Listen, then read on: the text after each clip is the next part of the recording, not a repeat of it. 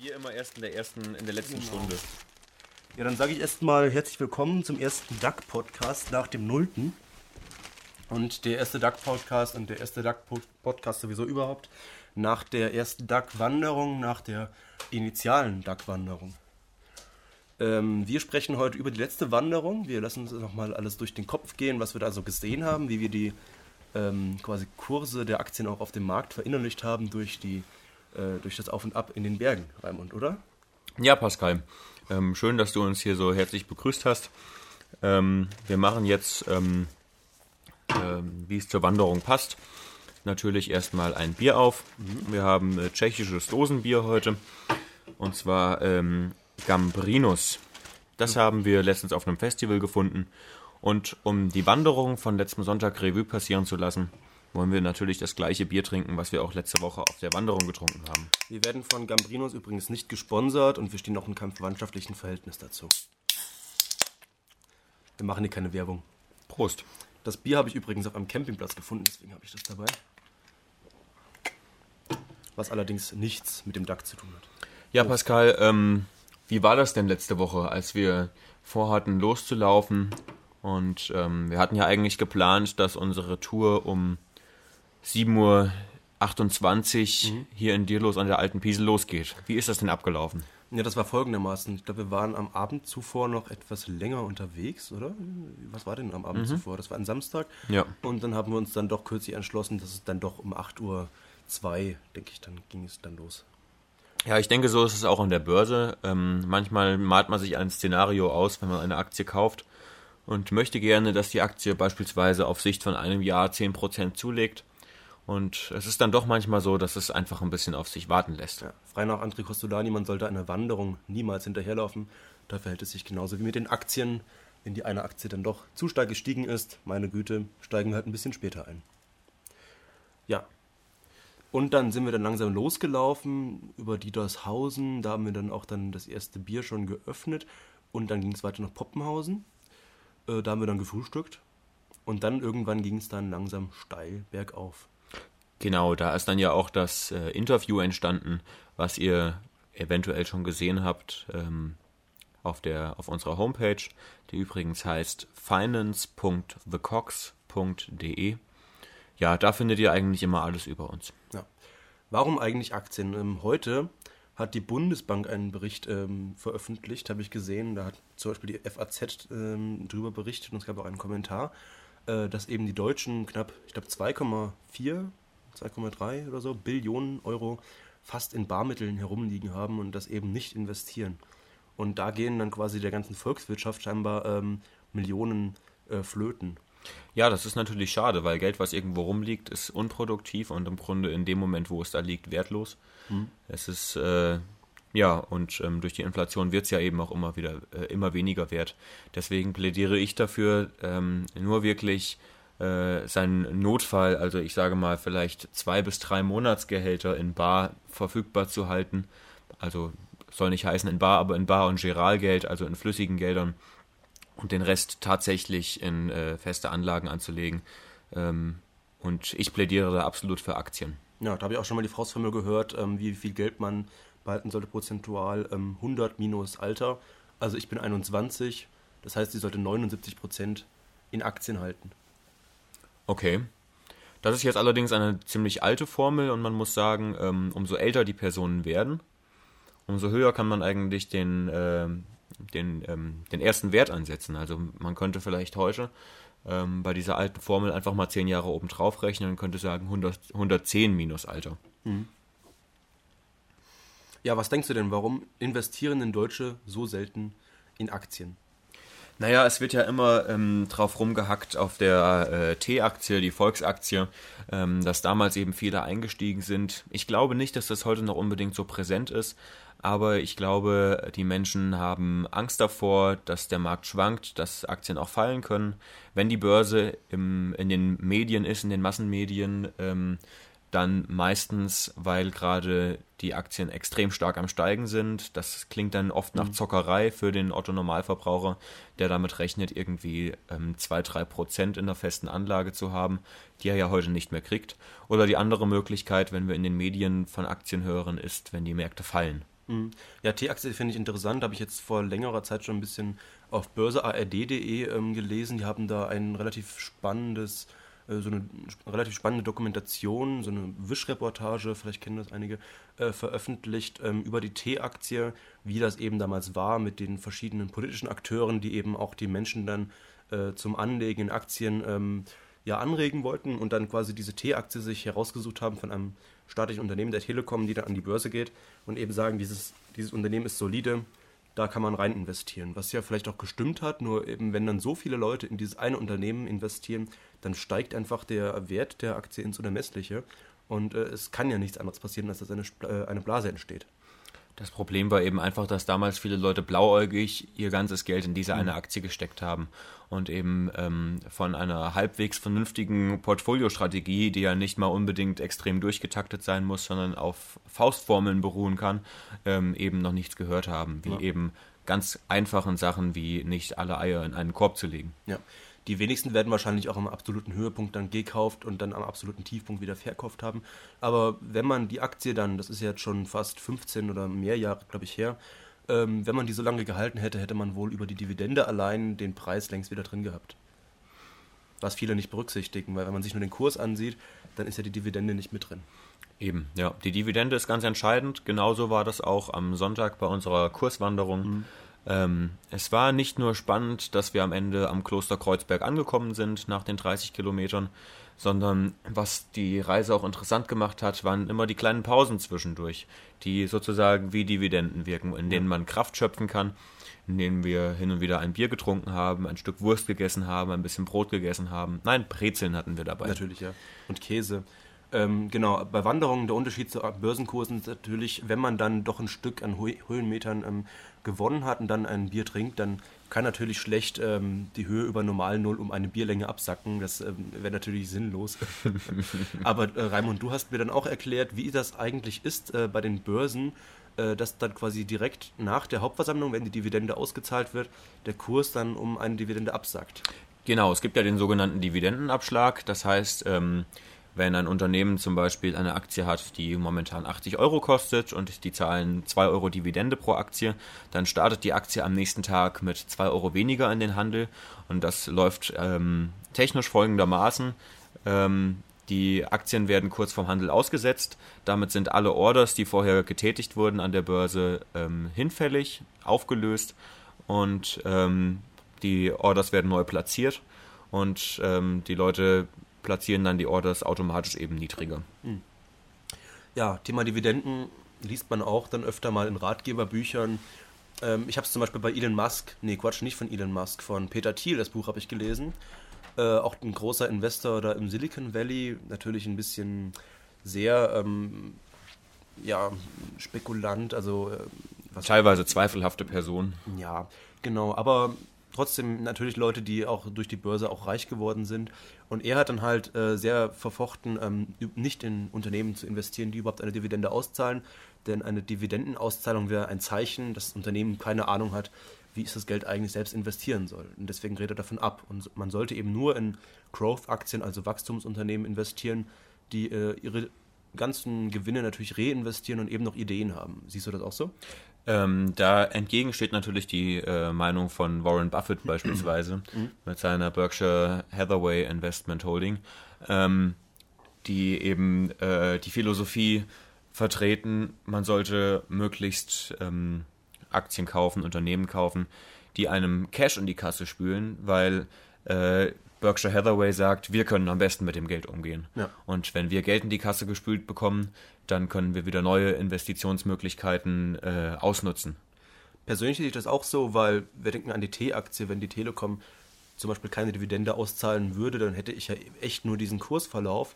Aber eben durch diese jährliche Dividendenauszahlung, wie hoch, hoch auch immer sie sein möge, meistens so um die 3 bis 5 Prozent, wenn es ein solides Unternehmen ist, dann habe ich zumindest schon mal einen sicheren Hafen und weiß, äh, dass ich damit dann auch Gewinne mache, ähm, unabhängig von irgendwelchen Spekulationen mit diesem Titel. Genau, die Dividende dient ja auch immer wieder als Margin of Safety. Mhm. Also wenn ich ähm, darauf spekuliere, dass die Aktie steigt in Zukunft, dann habe ich immer noch die Dividende, falls die Aktie fällt. Und die kann eben meinen Verlust immerhin zu dem Betrag, wie hoch die Dividende eben ist, ausgleichen. gerade auch für Anfänger, es gibt ja den Freibetrag von 801 Euro im Jahr in Deutschland. Äh, unterhalb dieses Freibetrages muss man keine 25% Steuer auf ähm, Dividenden und ähm, ja, die Abgeltungssteuer, wenn man Aktien mit Gewinn verkauft, bezahlen. Deswegen lohnt es sich auf jeden Fall erstmal, diese 801 Euro zu füllen mit Dividenden.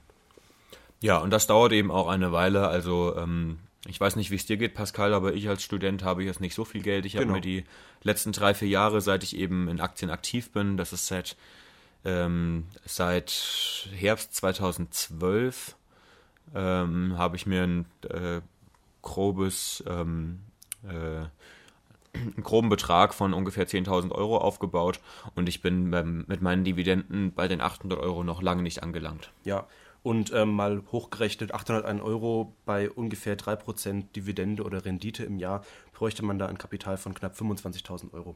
Also das ist dann doch erstmal was, was man sich ansparen muss und auch in Aktien halten müsste. Ja. Wie sieht es denn bei dir im Depot aus? Alles grün oder rot? Ich habe es gerade aufgerufen ähm, und ich gucke jetzt mal. Ich bin jetzt, also ich bin beim Broker der Comdirect Bank ähm, und gucke jetzt, werde mal einen Blick ins Depot werfen. Äh, bin momentan, oh, heute ist mein Depot um 0,8% gestiegen. Bin insgesamt 15,2% im Plus. Hm. Ähm, das ist allerdings, man kann das jetzt nicht als Jahresperformance ansehen, da ich die Aktien teilweise schon etwas länger habe. Ähm, ich sag mal, die 15% habe ich ungefähr auf zwei bis drei Jahre. Ich kann vielleicht mal so kurz meine Positionen durchgehen. Ähm, ich habe zum Beispiel eine BASF-Aktie im Depot, die ist bei mir aktuell 19% im Plus. BASF habe ich, ich weiß gar nicht mehr genau, wie ich darauf kam, dass die zu kaufen. Ich glaube, ich habe in verschiedenen Medien ähm, gelesen, dass es ein solides Unternehmen sei, dass die Aktie Steigungspotenzial hätte und ähm, dass sie eben auch ganz gut Dividende zahlen. Die Dividende liegt aktuell äh, die Dividendenrendite vom aktuellen Kurs aus betrachtet bei 3,82 Prozent. Als ich sie gekauft habe, war die Rendite entsprechend höher, weil der Kurs niedriger war. Genau. Dann habe ich als zweites im Depot die äh, Allianz SE. Ähm, die Allianz ist bei mir mittlerweile 43 Prozent im Plus. Ähm, das liegt auch daran, dass ich die wirklich schon sehr lange im Depot habe. Die zahlen auf den aktuellen Kurs immer noch eine Dividendenrendite von 4,48 Prozent. Und auf meinen Einstandskurs sind das mittlerweile bestimmt 7 Prozent. Ich habe die damals gekauft bei 127 Euro und mittlerweile ist sie 182 Euro wert, die Aktie. Dann als nächstes habe ich ein paar Anteile von einem Comstage SP 500 ETF. S&P 500 ist der breit gestreuteste Index in den USA, der eben 500 Unternehmen umfasst und dieser Indexfonds, ähm, den ich hier anteilig habe und monatlich bespare, ähm, bildet das eben ab und der ist bei mir aktuell 13,15% im Plus. Dann als nächstes habe ich eine der erfolgreichsten Aktien der Welt, die Altria Group. Äh, einige von euch werden sie vielleicht kennen. Das ist äh, der Mutterkonzern der Firma Philip Morris. Philip Morris kennt man von Marlboro. Philip Morris haben die allerdings vor einigen Jahren abgespalten und die Altria Group ist ähm, das Unternehmen, was sich eben um das ganze Tabakgeschäft in den USA kümmert, der Philip Morris AG. Und ähm, die machen aber nicht nur Tabak, sondern insgesamt Luxusgüter. Die Fantasie bei diesem Wert ist, dass sie eventuell in den Cannabismarkt einsteigen könnten, was die Kursen noch weiter treiben könnten. Und trotz allen Verfahren, die gegen sie liefen, trotz allen Streitigkeiten, trotz allen Entschädigungssummen, die sie zahlen mussten, ist diese Aktie in den letzten 50 Jahren dauerhaft nur gestiegen und hat Dividende immer nur erhöht bzw. nicht gesenkt. Genau, die zahlen eine Dividendenrendite von 3,47 Prozent. Jetzt habe ich meine ersten Werte hier mal vorgestellt. Ähm, Pascal, vielleicht machst du ein bisschen weiter. Mm, ja, ich gehe mal von den größeren zu den kleineren Werten. Ähm, ich bin noch nicht so lange an der Börse unterwegs. Ich kam auch über Raimund quasi zu den Aktien.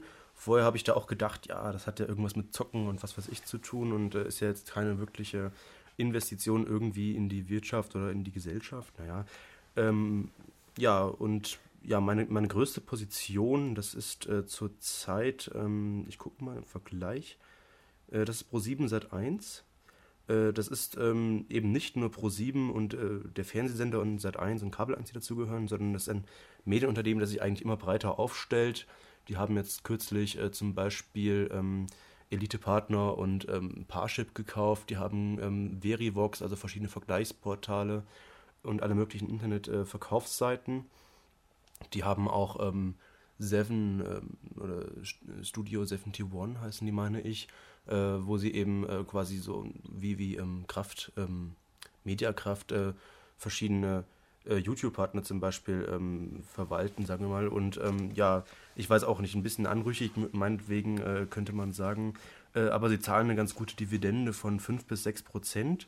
Cool, das ähm, ist aber ordentlich. Ja, sind aber die letzte Zeit relativ auch abgestürzt ähm, weil zum Beispiel auch eine Studie rauskam, dass eben der Fernsehwerbemarkt ähm, nicht mehr so richtig steigt, wie man das mal erwartet hatte.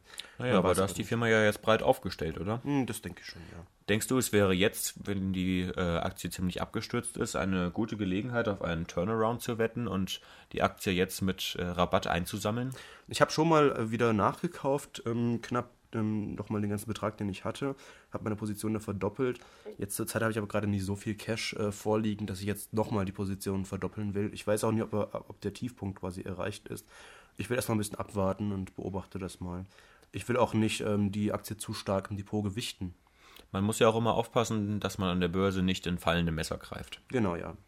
Und auch hin und her macht Taschenleer auch so einen Spruch. Deswegen einfach mal abwarten, wie sich das Ganze entwickelt und nicht immer schnell handeln je nach Bauchgefühl. Ja, meine zweite Position ist Daimler, der große Automobilkonzern.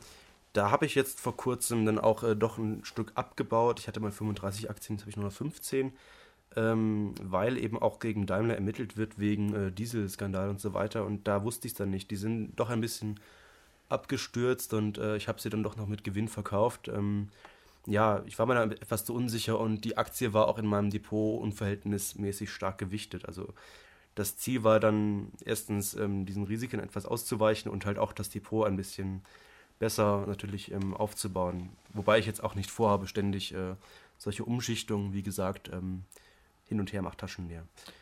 Pascal, hast du denn auch ähm, solche Depotleichen im Depot liegen? Das heißt Werte, die du mal gekauft hast, weil du sie interessant fandest und die sich nicht entwickelt haben und ähm, die du jetzt irgendwie aus reiner Bequemlichkeit oder aus Stolz äh, nicht verkaufen, äh, nicht bereit bist zu verkaufen? Mm, als ich ganz angefangen habe, da war ich noch ein bisschen sehr unerfahren. Ich habe mir da irgendwie vier Aktientitel gekauft und hatte irgendwie noch nicht so ganz auf dem Schirm, was eigentlich eine Ordergebühr ist und habe da einiges an Ordergebühren hingeplatzt. Zum Beispiel hatte ich mir da, glaube ich, für damals 15 Euro eine einzige K plus S Aktie gekauft und äh, 20 Euro Gebühr bezahlt, damals noch bei der GLS Bank. Etwas teurer als bei der Comdirect. Ähm, und ich habe die dann irgendwann auch wieder loswerden wollen. Ich, ja, wie gesagt, man macht da dann doch Verluste. Ähm, man muss sich das aber auch angewöhnen, eben damit umzugehen. Wie gesagt, es war noch am Anfang. Jetzt zur Zeit habe ich äh, Leichen, würde ich mal sagen.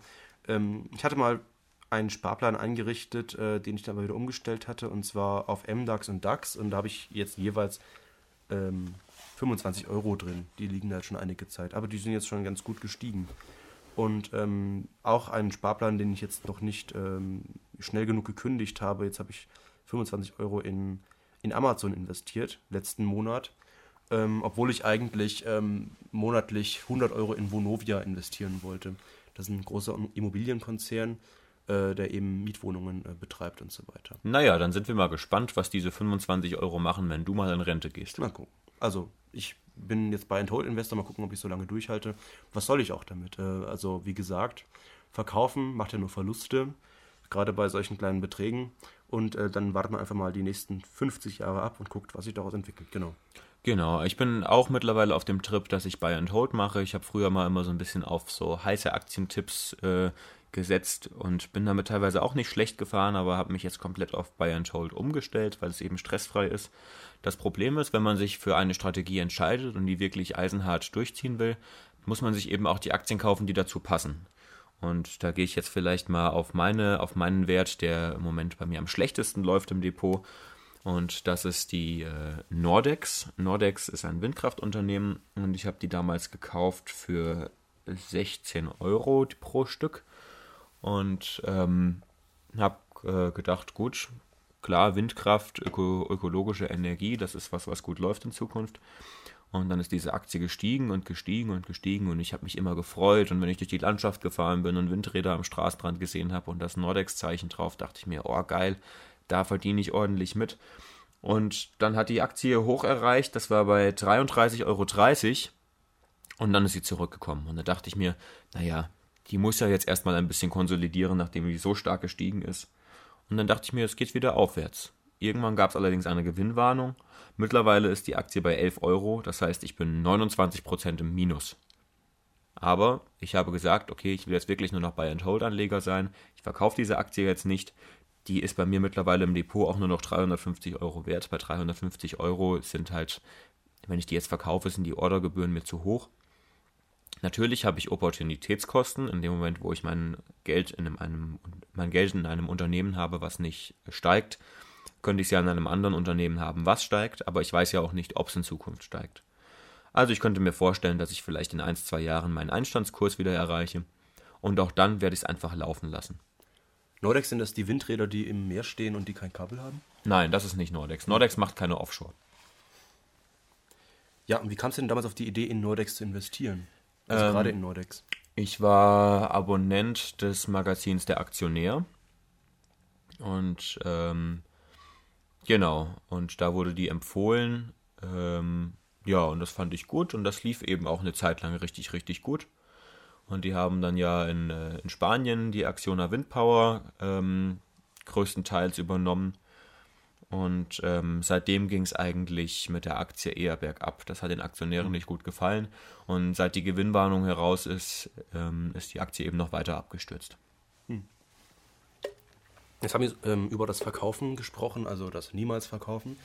Reden wir nochmal über das Kaufen. Äh, kaufst du denn vor allem Einzeltitel oder bei der Comdirect gibt es ja zum Beispiel auch Sparpläne, Aktiensparpläne äh, oder auch ETF-Sparpläne? Ähm, ich habe früher viele Einzeltitel gekauft, ähm, mache ich mittlerweile nicht mehr, weil ich eigentlich relativ hoch investiert bin. Ich habe ähm, eine Rücklage ähm, von 1000 Euro, aber das will ich nicht in Aktien investieren. Das ist für mich persönlich eine Rücklage, falls mal irgendwas schief geht und ich brauche mal kurzfristig ein bisschen Geld. Und ähm, ansonsten äh, mache ich mittlerweile alles über Sparpläne. Und das Tolle ist ja, dass man eben nicht nur ETFs, sondern auch Aktien mittlerweile über Sparpläne laufen lassen kann. Und ähm, ja, ich spare momentan in den SP 500.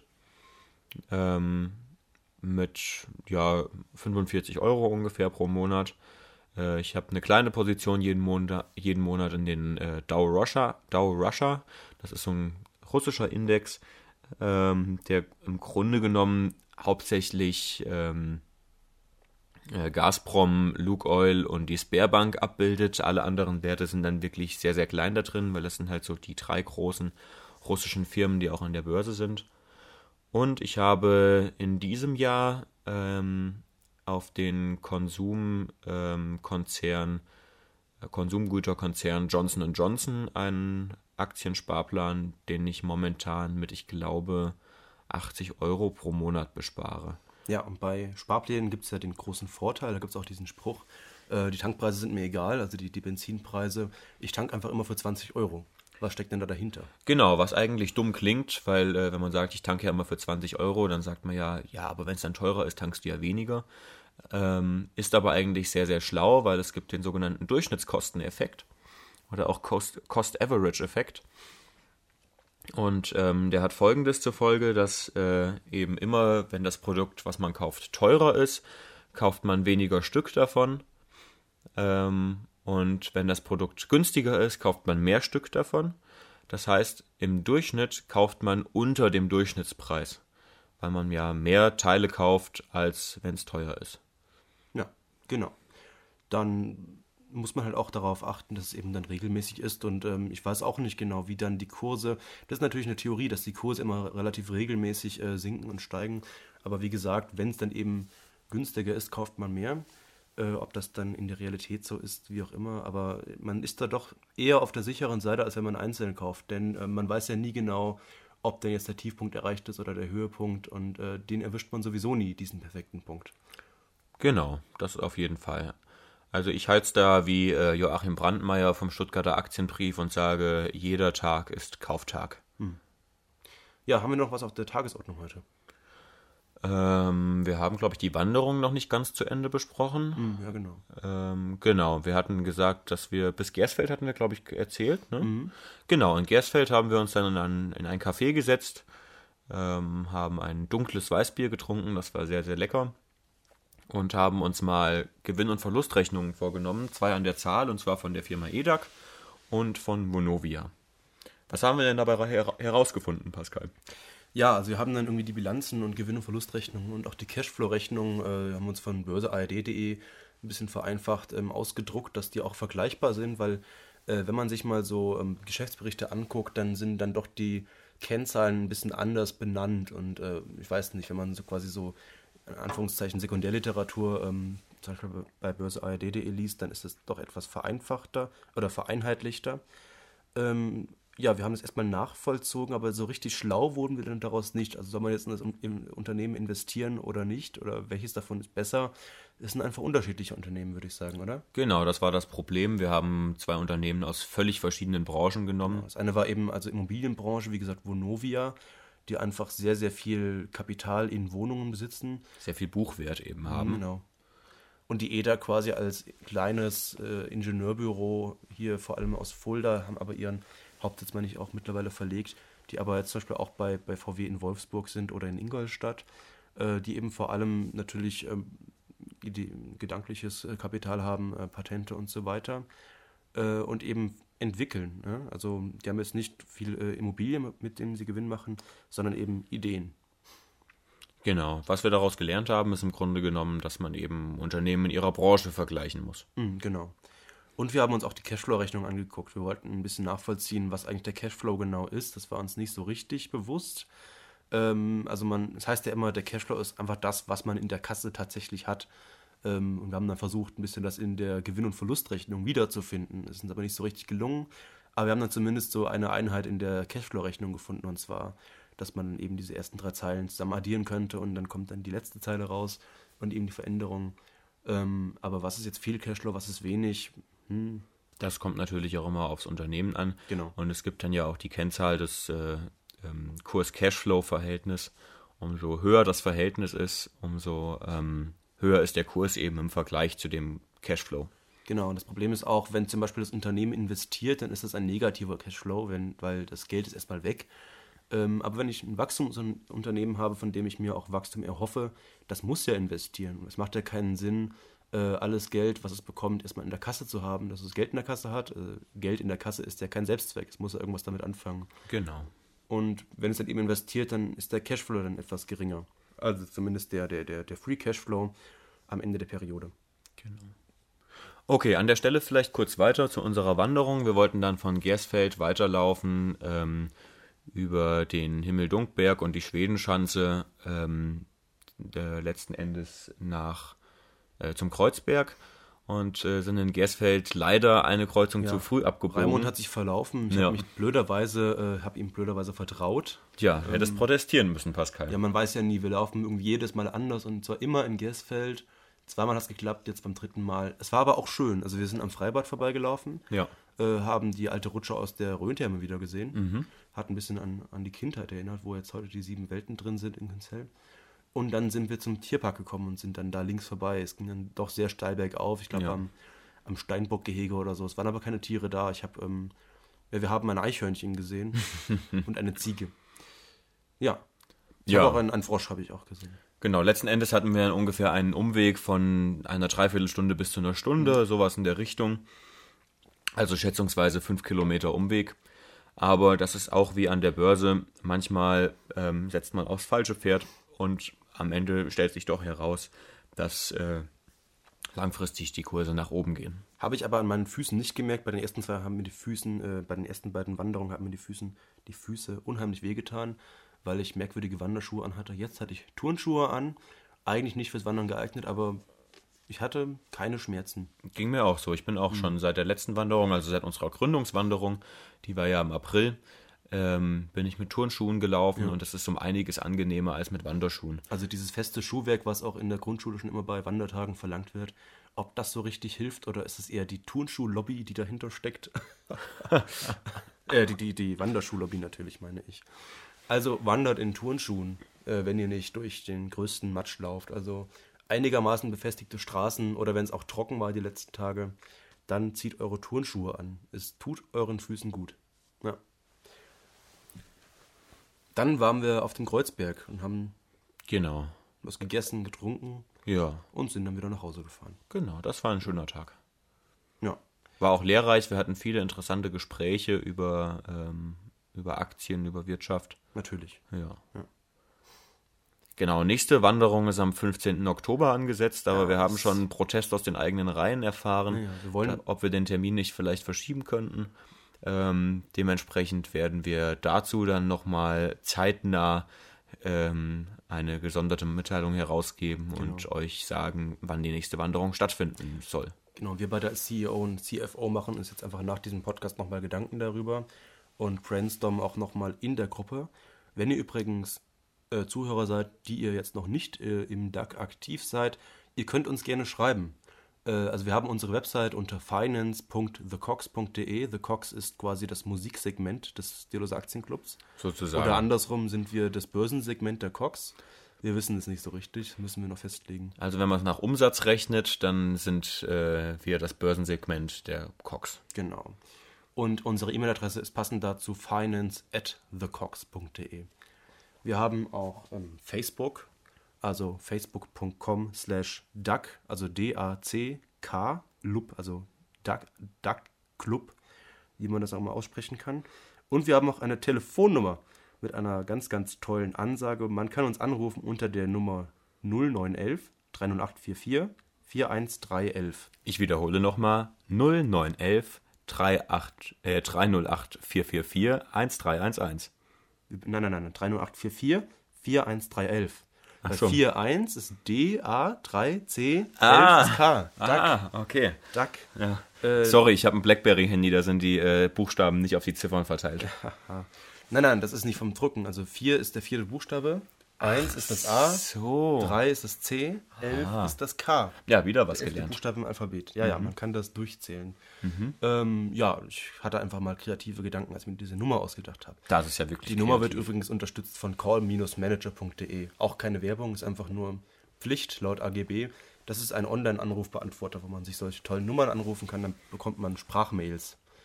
Und wir haben auch eine lustige Ansage, wie gesagt, versprochen. Und wenn ihr uns anruft, dann könnt ihr uns eine Frage stellen oder gerne eure Wünsche äußern für den nächsten Podcast. Wir sind nämlich ein, ein interaktiver Podcast, oder Raimund? Natürlich. Ja, und dann gehen wir darauf ein. Heute kam leider noch nichts. Das kann daran liegen, dass die Leute einfach zu müde sind, weil es vielleicht ein anstrengender Tag für sie war. Oder weil es einfach äh, noch nicht so viele gibt, die uns hier zuhören. Denn es ist ja schließlich unser erster Podcast gewesen, muss man mittlerweile sagen. Genau, ja. Ja, genau. Dieser Podcast ist dann, glaube ich, auch hiermit beendet. Wir bedanken uns bei allen Zuhörern, ähm, würden uns freuen, wenn ihr uns auf unserer Website besucht, wenn ihr an der nächsten DAC-Wanderung teilnimmt. Und ja, das wäre sehr schön. Wir sind auf iTunes mit dem Podcast und zum Beispiel auch bei podcast.de und bei Facebook. Drückt gefällt mir, bewertet uns positiv bei allen möglichen Portalen, die es gibt. Euer Dialoser Aktienclub. Der DAC. Tschüss.